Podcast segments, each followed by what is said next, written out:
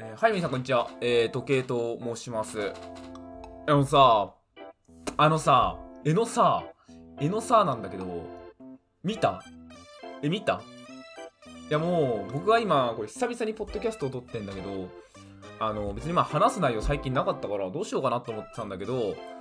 見て、あまりにも良かったから、もう急遽撮り始めてる。話すことを今、だから何も決めてないから、もうその場のパッションだけで話そうと思うわ。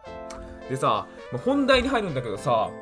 見た？グランブルーファンタジーの今のイベント。いやもうここでグランブルーファンタジーやってない人間はこのまま帰っちゃう気もするからさ、まあ、一応話はするんだけどさ、いやあの帰らんといてって感じ。まあ普通にあの分かるようには話したいと思います。もしくは、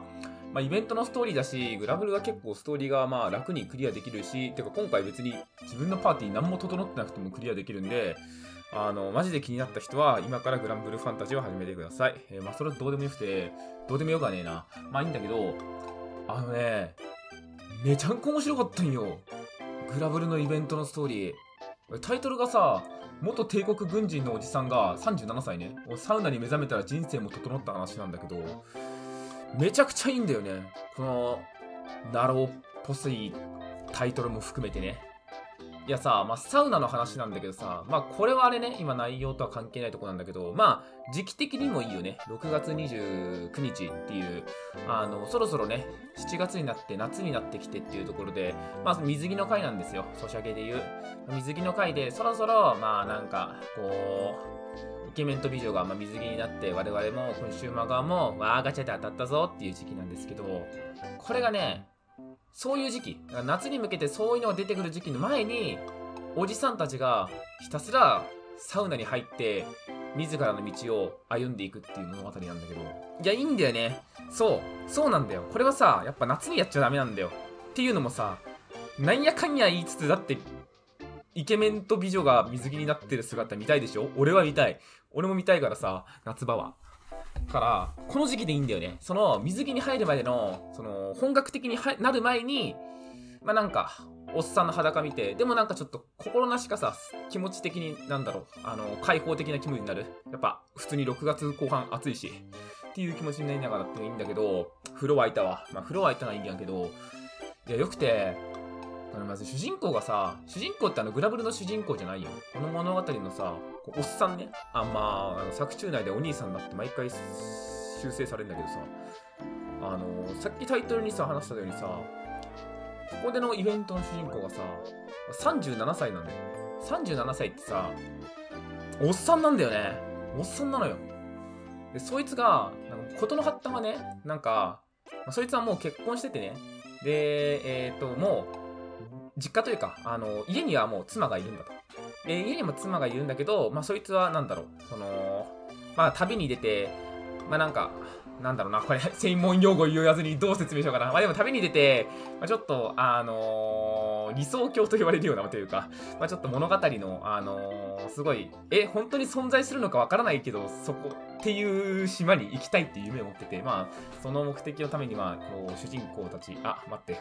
ワーディングがかぶったな。えっ、と、グラブルの主人公たちとまあ旅をしてるってやつなんだけど、まあそいつがね、こう、まあ、物語の発端としては、なんかちょっと、だんだんこの気空心でバリューが発揮できなくなったと。そう。あの、だんだんなんか自分がこの気空団をなんか、手伝えてる感じがしなくなってきたんだよねっていう。っていうのもなんか、まあ、仕送りもしなきゃいけないからさ、そいつ。で、夜になんかまあ、棚卸しのバイトだとか、あのー主人公の、えーグラブルの主人公以外のところでも働いてるわけですよ。で、そうすると、なんか睡眠時間も足りなくなるんですけど、でもなんか、あのー嫁さんとかにはさ、やっぱ、元気でやってるって言いたいから、ちょっと仕送りのお金とかも多くしたいっていう、まあ、という見えもあって。でも、だんだんその後、体についていかない自分もいる。で、バリューが発揮できてない気がする。で、しかも主人公なんてさ、まあ10代なのよ。あのーグラブルの主人公ね。グラブルの主人公は10代とかだからさ、もう、なんだ、だから、37歳から見たら子供なのね。でも子供に引っ張ってもらってるみたいな。なんか大人が子供に心配をかけないわけにはいかないなみたいな。まあそういうところのストーリーから始まってて、あ、どうしようかなみたいな。俺、も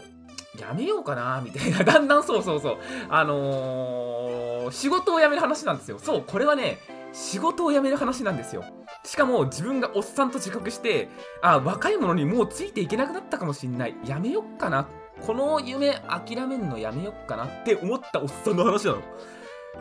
いやもうこれ今ので面白いと思ったやつはマジで今からグラブルをねインストールしていやインストールしなくていい。だって Web ブラウザでできるゲームだから。いい。もうそのままグラブルやってけ。でまあおっさんのねこれ夢を叶える話。いや夢を追うね話なんだけど。まあおっさんっていうとさやっぱ、まあ、大変なわけよ。いろんなこと考えちゃうわけよ。僕もさこの37歳ほどじゃないよ。あのー、まあでもいわゆるアラサーって年齢に立っちゃったのねでなんか最近すごく思うのがあのー、新卒に話しかけていいのかわからないっていう問題がありがちで、アラサーなのよ、僕。で、新卒ってさ、基本、まあ、うちの会社だとね、まあ、大学卒業とか、まあ、高校、高専卒業とか、まあ、そのあたりで来るから、まあ、なんか20歳とか、22歳とか、まあ、なんか大体それくらいの年齢が来るんですよ。ワイアラサやでワイアラサやでみたいな。で、僕はあの、おっさんだから、みたいな。おっさんだからあんま話しかけないねって思っちゃうし、っていう、なんか、まあ、テーエピソードが結構最近は多かったのよ。だから、なんか若者に話しかけられるとは嬉しいってこういうことなんだなってのも思ってきたし、まあ、だから僕も最近だから自分がおっさんっていうことをだんだん自覚し始めてきた頃で、っていうところで、まあ、この物語を読んでたんですけど、で、このイベントの主人公はもう名前出すわ。デリフォードってやつね。デリフォードってやつは、その37歳なんだけど、なんかめちゃくちゃ真面目なのよ。あのー、趣味は日記と貯金で好きなものはなんか妻のつけた漬物？で苦手なものは最近の若者と無双化いやもうこの時点で面白くてさ自分が、ね、年齢を取ってるというところにコンプレックス抱きすぎなんですよね。特に最近の若者と無双化ってところ？俺は未だにこれは未だにっていうか今はこの荒さになっても僕は苦手なもののこの2つではすごいわかるんですよ。だって自分がそうなれないなって思っちゃうから。そう嫉妬があるからね。思っちゃうし日記と貯金よ。だからなんか自分にとってというか自分のために生きてるというよりかは、なんかあ、ま、自分のために生きてるんだけど、何かこうまあ仕事のために生きてるというか まあどっかかそういう一面もあってなんだろうまあ要はすげえありての言葉で言うと趣味がつまんないんですよ。そうそうそうそう。でまあ仕送り送ってみたいな。まあなんかそれはすごいことなんだけどみたいな。でしかしいわゆるやっぱ平凡と呼ばれるような立場で。でさこのデリフォードってやつはさ、やっぱ主人公の身の回りにいるやつにさ、やっぱいろんなその主人公の若さにもそうだし、そのなんだ、ソシャゲの主人公だからさ、なんだろう、まあいろんな設定がぶっ壊れてるやつがいっぱいいるわけよ。なんだ、例えばこう、世界最強の10人と言われてるやつみたいな、10点集って言われるんだけどさ、そいつらが一緒にいるみたいな。最強だぜ。なんかもう、そいつらより強いやつはいないんじゃねって言われてるところが、なんかその辺に歩いてんだぜ。とか、なんかもっと他のなんか名前のついたやつだとか、あと、なんか聖少女っていう、まあ、なんか召喚獣みたいなもんだと思ってくれいいや、FF の。なんかああいうやつも仲間になってて、えみたいな。俺、俺なんか今無職、そのデリフォード君はさ、37歳でさ、で無職だし、今、気空団ってところまあ雇用してもらってるけど、どうしようみたいな。えー、人間出したかみたいな。で、すごい強いわけでもないし、え俺って何みたいな。バリューを、そう若者を見て、なんか強い若者を見て、これなんか、とか、他の特別な人間を見て、あれ、俺、やっていけないかもしんないな、みたいな、まあ、だんだん不安に思っちゃうんですけど、で、しかもなんか健康診断の結果も悪い、体もガタが来てる。おお、どうしたみたいな感じなんだけど、まあ、そんなデリフォード君がね、この物語だと、まあ、サウナを通してね、まあ、いろんなことを学んでいくんですよ。サウナ。うん。サウナってのがいいよね。おっさんってところが。いや、でもね、この親しみやすさがちょうどいいのよね。なんかもっとこれが、さっきのさ、やっぱデリフォード君は平凡な人間だからさ、平凡な人間だから、なんか特別なことをやって特別になりましたっていうんじゃ違うのよ。それは平凡な人間じゃないから。だから、サウナっていう平凡な出来事から、こいつは学んでいくんだよね。で、まあ、パッと見ね、やっぱサウナ、これさ、イベントさ、サウナに入るだけないよ。言っちゃえばそう。あのー、ずっとイベントなんだけど、これ、おっさんがね、サウナ入ってるだけなんですね。だけど、サウナの中でね、やっぱ裸の付き合いなんていろんな出来事があるんですよ。やっぱデリフォード君がさ、一番最初サウナ入ったりとかするともう、なんか水風呂とか見て、あ、なんかあれ苦手なんだよね、みたいな。で、だからサウナ入ってまったってだけかな、みたいな。とか、だからサウナ入ったら誰かと戦わなきゃいけないみたいな。あのー、これ多分男性は分かりがちだと思うし、まあ、僕も無意識的にやっちゃうんですけど、なんかサウナ入った時に、なんかさ自分がサウナ入って先に入ってるやつがいるじゃん。で、その先に入ってるやつより先に出ると、なんか負けた気がするみたいな。なんかそういうことにこだわっちゃうような男だった。なんだけど、まあ、出会っていくところでだんだん、いや違うんだと。まあ、そういうんじゃなくて、もっと自分のことに対して、えー、真摯に向き合うんだぞと。言ったりだとか、いや、サウナっていうのはね、やっぱ水風呂に入ってとか、そういう、まあ、サウナのお作法を学んで、こうやって入るもんなんだっていうのを、まあ、教えてくれる先たちがいるわけですよ。そうそう、そのね、師匠って出会うところからこの物語を始まるんだけど、で、あ、やべえな、ちょっと、あの、本当にね、今、もう思いついたことだけ話してるんで、まあ、もう、すごいことになってる。けど、まあ、そのデリフォード君とかもさ、あの、先立ちにね、教えてもらって、まあ、サウナってこういうもんだからって言って、じゃあ、今度はお前が、お前のサウナ道を見せてみろみたいな感じで、なんかメモを渡してくれるんですよ。ここのサウナに行くといいみたいな。だからこのサウナを回ってきたら何かわかるかもしんないぞって、まあ一種のアドバイスですよ。みたいなのもらって、で、デリフォード君はいろんなことを学んでるわけですよ。えーっと、なんだっけな あの、大事なとこだけ覚えてんだけど、そういう細かな描写はね、忘れちゃったんだよね。まあでもなんかね、そういうサウナにいろんな各地に向かっていくにあって、そのさっきの、このグラブルの主人公のその、すごい人たちがいっぱいいる段のところで、やっぱそういう人たちともやっぱ同じサウナ仲間の人とだんだん出会っていくわけですよ。で、しかもおっさんのね。なんだけど、なんかそういうもう、なんだっけな、もう90とか行くようなやつとかにも、やっぱ、いやーっつって、もう元気にやってるやつとか見て、で、そういうやつとかにもやっぱ、まあ、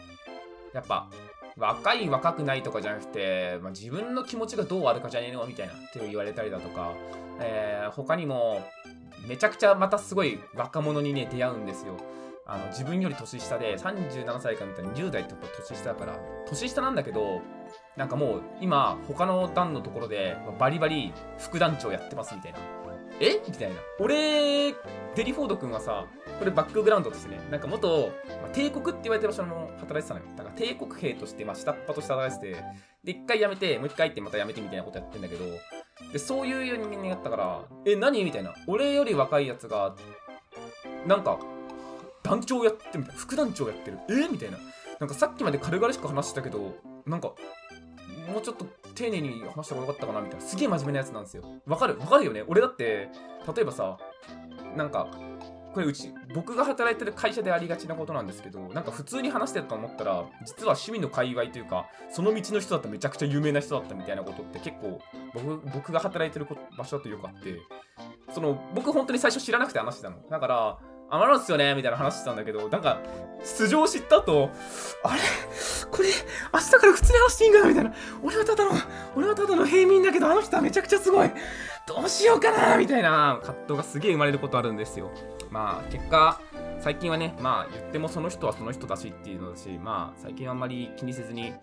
まあその人の個人というかまあ、僕は僕で時計っていうただの人間で話してるし、まあ、向こうも向こうでじゃあ例えば A さんっていうただの人として話してるからまあそこで趣味の実績とか持ってくとかそこで優劣決まるのも違うなっていうのも思ったし、まあ、最近やめてるんだけどなんかそれって人のステータスしか見てないなと思ってます。嫌でちょっと最近やめてるんですけどまあっていうこともあってえーとまあだからデリフォード君もだからそういう人ってやるんだけどでもそのさっきの副団長やってる人間からやっぱデリフォードさんすごいっすよみたいなこと言われるんですよ。え？みたいな。なんか、自分がめちゃくちゃすごいと思ってた。しかも自分より若くてすごいと思ってた人間から、いやデリフォードさんすごいっすよって言われるの。で、やっぱそういう時に、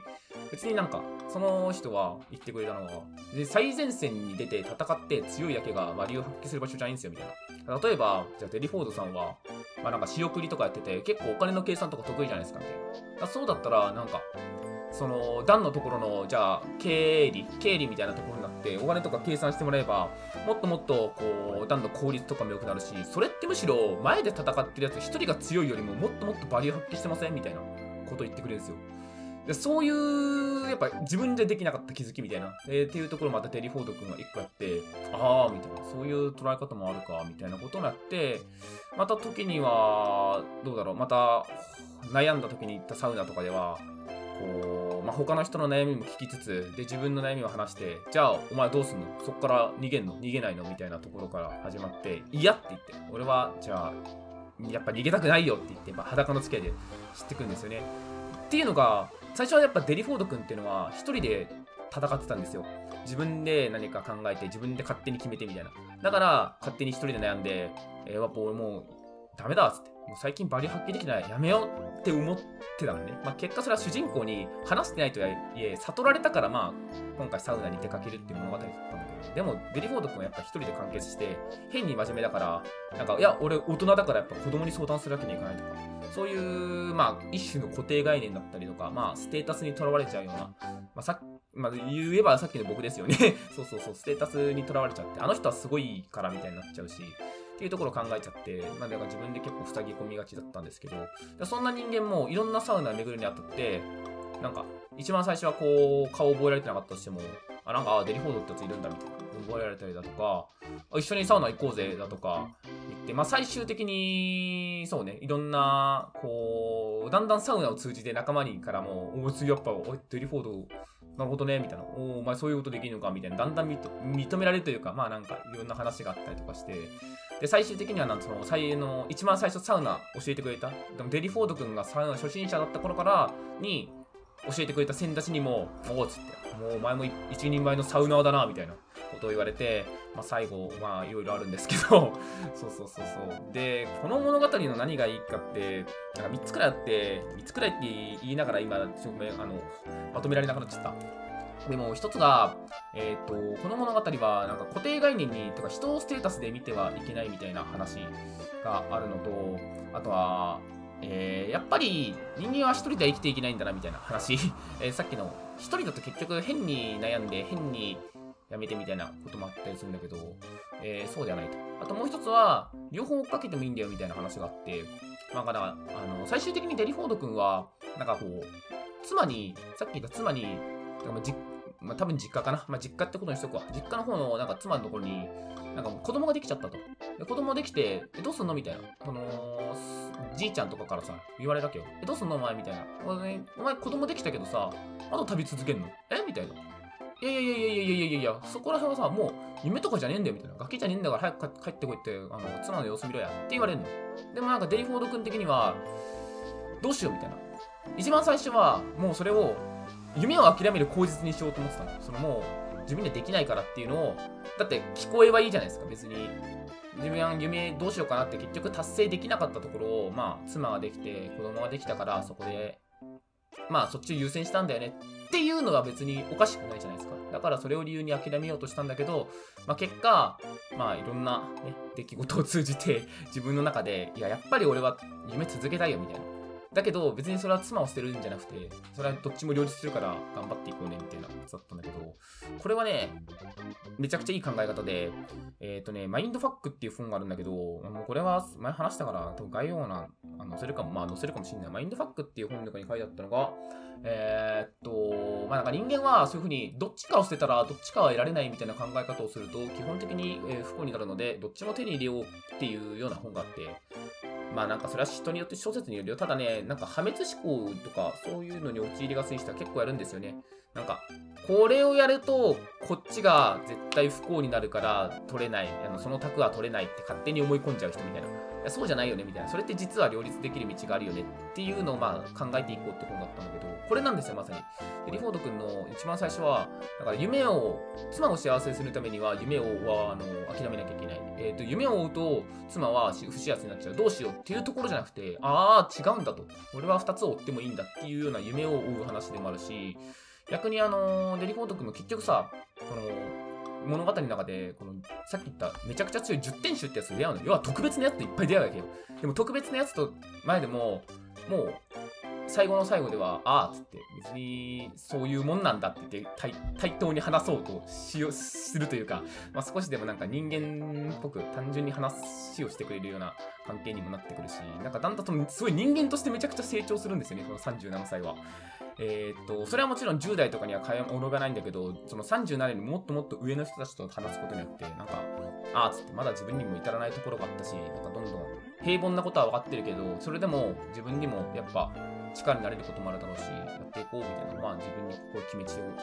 込めてやっていくっていうところもあるし、それがね、めちゃくちゃ良かったんだよね。本当にね、取り留めもなくなっちゃった。これでね、これはこういう物語だったんですよねって最後に全部言えればいいんだけど、いかんせんさ、見終わってさ、やべえやべえやべえっつって今これ適当に話してるから この20分間今ここまでやってんだけどあの正直聞いた人間に伝わってるか分かんないでもねこのデリフォード君のね成長具合はねすごかったんだよね。よかった。あのー、平凡な人間が特別な人間を見て諦めようってするっていう一つの壁も超えるしなんかそのおっさんになってしまったからもうやめようかなっていう夢を諦める瞬間とかもそういう壁も超えたしなおかつ夢の一つ夢は別にどっちも持っていいんだよみたいなどっちも叶えていいんだよっていう姿勢の一つ。なんかもう人生なんよ。人生なんよそいつの中での。サウナサウナの中でこいつは人生を紡ぎ出していくんですよ。で本当になんか一番最後もなんかあのー、なんかもうすげえ水風呂。言っちゃえばすっげえめちゃくちゃ冷たい水風呂があってそれを超えられるのはもう世の中でなんかもうさっき言った10点集クラスじゃないと超えられないよねみたいな伝説の水風呂みたいなのがあるんだけどそので最後デリフォートが乗り切るんですよ。ただその乗り切乗り切ったのは結局なんか今までの経験からしてあのそのサウナとかで今まで行ったサウナとかで水風呂かと思ったら雪山に遭難しかけたとかそういう過去とかいろんな仲間そこでで今まで出会った仲間たちの、まあ、なんか応援してくれた姿だったりだとか、あのー、真摯に話してくれた姿とかそういうところを思い返していいやつって俺はここでこの水風呂最後耐えてサウナを終わって整えるんだっていう、まあ、話だったんだけどねなんかいいんだよねなんか本当に人生が詰まっててやっぱり人間一人じゃ考えられないし、あの、結局僕もだから、一人じゃ無理だと思ってるから、なんかまあいろんな、まあ、友達とかね、含めて、なるべく話していけるような環境になるし、行くし、まあコミュニティもできるだけね、持続させようとか考えちゃうし、っていうのもありながら、で、なおかつ、もう2度目だけど、2度目、3度目かもしれん。けど、結局僕も、僕はもう本当に平凡な人間なんですよ。何かすごい特別な特技もあるわけじゃないし、じゃあ、すごい技術力があるかってそうでもないし、じゃあなんか、すごいモデリング力があるんですか？そうでもないし。じゃあすごい絵描けるんですか？いや、全然描けません。みたいな。何かじゃあめちゃくちゃすごい特技があるわけじゃないと思ってるし、僕は正直だからなんで、今の会社でもすごい同じようなこと思ってるの。だから僕も正直、俺はなんでこの会社で働かせてもらってるんだろうみたいな、まあ、わかんないところもありながら働いてやってるんだけど、だからその中で、だから平凡ね、自分はだからすごい平凡だと思いながら生きてるんだけど、だからその中でなんかデリボード君が見せてくれた、平凡ながらでも、その、自分なりに生きていこうとする姿だったり、その年齢っていうステータスとかにとらわれないとか、あとは誰かのそれは特別なことをやった誰かとかと、っていうことも、そのまたそういうステータスを見ずに、自分なりに生きていこうみたいな、いう話はすごい良くて、で、物語にもやっぱそういうことは示唆されてて、あのー、なんか、まあ若くさ、若く見えるのはやっぱ年が取ってる取ってないとかじゃなくてやっぱ自分の道を見つけてそれに対して一生懸命やってるやつはやっぱ若く見えるんじゃねえのみたいなことを言われててで結果まあデリフォード君的にはそうやっぱサウサウナの道としてね、まあ、若く見えるっていうまあなんかっていうような物語だと僕は思ってるんだけど。なんかだからそのなんだろう。結局その自分が打ち込める何かがあるのかっていうテーマでもあったし、えー、見つけられるかって。だから若くてもそういう打ち込めらずに日々を無意に過ごしてる人間って別に若くはないよね。精神的に若くはないよねっていうのがあったりとかして、なんだろう、その自分の年齢にとらわれずに、その自分のやりたいことをいかに突き詰めて楽しめるかっていう大切さも語られてたし、なんか一言じゃ言えない良さがね、めちゃくちゃ詰まってたんですよね。この元帝国軍人おじさんかっこ37歳がサウナに目覚めたら人生も整った話。よかった噛まなくて。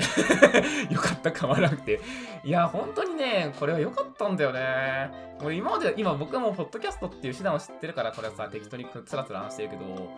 もう昔だったら僕多分これブログの感想記事に書いてもよかったと思う。まあそのためには多分こん。だけフットワークから軽くできなかったし、まあ、文章も精査して、ストーリーももう一回読み直して、これはこれはこういう構図だったよねって書くん。だけど、まあ別に僕はちょっと今それやる元気がないので口頭でね、やっちゃうん。だよ。だから別に何話と何話がああいう風に対話してて、でリフォード君は何話の何話があそこを乗り越えたから最終的にはここも乗り越えられてねとか、まあ脳内にあるよ。あるけど、これ言葉で言ってもしょうないん。よ。しゃあないん。よ。さっきのあの、一番最後のさ、めちゃくちゃすげえ水風呂を打ち勝つためには、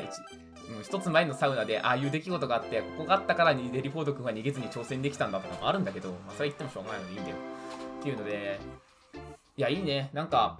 ま、グラブルのストーリーってさ、ま、結構、まあ、いろんな種類があって、普通にファンタジーチックなものもあれば結構難しい単語が出てくるんだけど、し、まあやっぱ、ソシャゲだからさ、基本的には、ま、イケメンとか美女とかが結構活躍するんだけど、なんかたまにこういう風に平凡だからこそ描けるようなストーリーとかがぶっ込まれてくると、すげえ聞くんすよね。すげえ聞くんすよ。だから、さっき言った通り、僕はすごい平凡だと思うし、なんかちょうどさっき、最近思ってるのがやっぱ自分のおっさん、おっさんということを自覚してる。えっ、ー、と、アラサーに対してなんか、アラサーなのになんかもう、結構年下の新卒とかにご飯なんて誘おう思うならどうしようみたいなハラスメントとか思われるんじゃないかとか、まあ思って僕は最近話しかけられないとかいうこと思ってるんですけど、まあ、でもなんか、そういう言い方ってやっぱでもしんどいよなっていうのもすごい思ってるし、まあそれ新卒に行ったことあるんだよ。ちょっと正直僕あの話しかけていいのか分かってないんだみたいなこと言っても、別にそんな気にしなくてよくないですかって言われて。たし、言われてみれば僕も大学の時、大学の時、だからまあ結構年上の先輩いたんですよ。いたんだけど別に僕はその年下という目線ではそんなに気にならなかったしと思って、なんか勝手に、勝手に僕がおっさんという自覚を持って勝手に気にしすぎてて勝手に身動きが取れなかったみたいな、そういう経験がちょうどあったので、なんかこのデリフォード君の、あのー、自分のおっさんとかバリューを発揮できなくて自信が出せなく、持てなくてみたいな話をね、すっごい今の僕にはね、よかった。うん、なんかもうちょっとね、今、今20代のうちだけど、あの、まあ、このことに気づけてよかったなっていうとちょっとチープな言葉にもなるけど、まあ、もう少し自分のやりたいことにというか向き合って若く生きていきたいねっていうのはすごく思ったね。若くあろうとするんじゃなくて若く生きていきたい。若くいたいね。そうだね。そういう感じかな。うん、自分の、なんか、まあ、進むべき道に対してちゃんと真摯に向き合ってっていう、っていうのはやりたいし、自分の楽しい、これは楽しそうだなっていうところ、まあ、世間体的にはね、それはそのそういう人は真面目って言うんだろうよ。なんか、こう、立場とかをわきまえて、で、自分はこうこうしなきゃいけなくてっていうのを考えるのはすごい真面目なことだ、まあ、ことだと思うんだけど、まあやっぱ真面目すぎるとやっぱり、そういう、どう、身動きが取れなくなっちゃうとか、自分で自分にいつの間にか枷をつけてたとかあると思うから、なんかそうならずに生きていきたいなっていうのをすごいね、ソシャゲのイベントながら感じさせるストーリーでしたね。うん。こんなにもソシャゲのストーリー読んで、わ、このストーリー読んでて面白かったなーっていうか、自分の体験として、あーって思えたのは結構久々で、まあ、グラブルもね、結構面白いストーリーあるんですけど、例えばなんか、よく評価されるのは、グラブルはあの、周年イベって言われる、まあなんか1周年、2周年、3周年とかのあのくらいの時期にやるイベントとかって、まあ、ストーリーもすごい豪華で結構褒められるんですけど、まあなんか、個人的には正直笑えるよりもこちら面白かった。うん。あ、なんかそれはあの、物語の展開的にって意味じゃなくて、単純に自分がここういう立場であるから、よくいるから、あの、受け取るメッセージが多かったっていうのかな そう。物語として面白い面白くないっていうか、受け取るメッセージが僕はこっちの方が多かったから、あの、結果まあ好きっていう話ですね。そういう話があって。なので、あの、ぜひグランブルーファンタジーですね。まあ、始めてない方も、えっ、ー、と、ガチャだけしか回してなくて、アカウントをも実は持ってるけどやってない方も、普段やってる方も、ぜひまあこのイベントをね、見てもらえればなって思います。で、まあもうここからはグラブルの話じゃないんだけど、なんか僕は最近よく思うのが、こういう作品とか、本とかで自分の経験を補うことがすごく多いなと思ってて、なんか友達とかと話してても、あの、あ、この、こいつの話してることあの物語のあいあいつのセリフかなとか、あの物語のこういう出来事に当たるよなとか、あこの、あの、僕の聞いてたあの歌のこの話のことしてんのかなとかであったんだけど、なんかそういう作業がすごい多くて、なんか僕はあの、何度目に平凡なので、そんな特別な経験をするような人生はあんま送ってきてないんですよ。なんだけど、なんで、なんかたまにそういうね、他の人の特別な話を聞くと、まあすげえなーって思いつつも、あーって、なんか、あーあれってなんか他のアニメで言ってたこういうことを言いたいのかなみたいなことを、まあ勝手に保管して、はいはいはいみたいなこと思うんだけど、なんかそういうふうに、なんだろう、自分のね、生きてない人生をそういう風に物語とか映画とか音楽で保管できてるのってなんか素敵なことだなって ちょっと思っちゃったというか、あのー、なんか僕が好きな歌の曲の中にエミリーと15の約束みたいなやつがあって、ちょっと待ってね、エミリーと、えーっとね、あ、そうそうそうそうそう、マジコさんのやつなんだけどさ、あの、まあ、なんか、これはあのー、まあ、すごい好きな歌詞があって、えっ、ー、と、なんか、たくさん映画を見て、たくさん本を読みなさい。日々は永遠ではないから、みたいな。で、価値観を取り入れて常識を身につけなさい。そして自分が何者なのか必死に考えなさい、みたいなやつがあるんだけど、これは、あの、他のポッドキャストを聞いてね、まあ知った曲なんですけど、あ、なんかまあ、あの、春は、春は、ちゃん概要欄に貼ったものなんだけど、まあ、なんか、あのー、すごい言い回しが好きで、たくさん映画を見てたくさん本を読みなさい、日々は永遠ではないからってやつがあって、まあ、なんか人間ってのは結局人生が有限で、あのー、全てを知り得ることができるんですよ。だから一人で生きてる以上は、まあ何もかしも、まあ、うん、何もかもが限られてるんだけど、けど、映画とか本とかって結局他の人の人生を生きることなんですよね。あの、まあ、体験談を知るとかでもいいし、まあ、だから自分の人生じゃない人の体験を聞くことで、まあ、疑似的にそれを、えっ、ー、と、体験できる。で、その気持ちを知ることができるっていうので、それは、その行為は限りなく、えっ、ー、と、永遠に近づく行為なんですよ。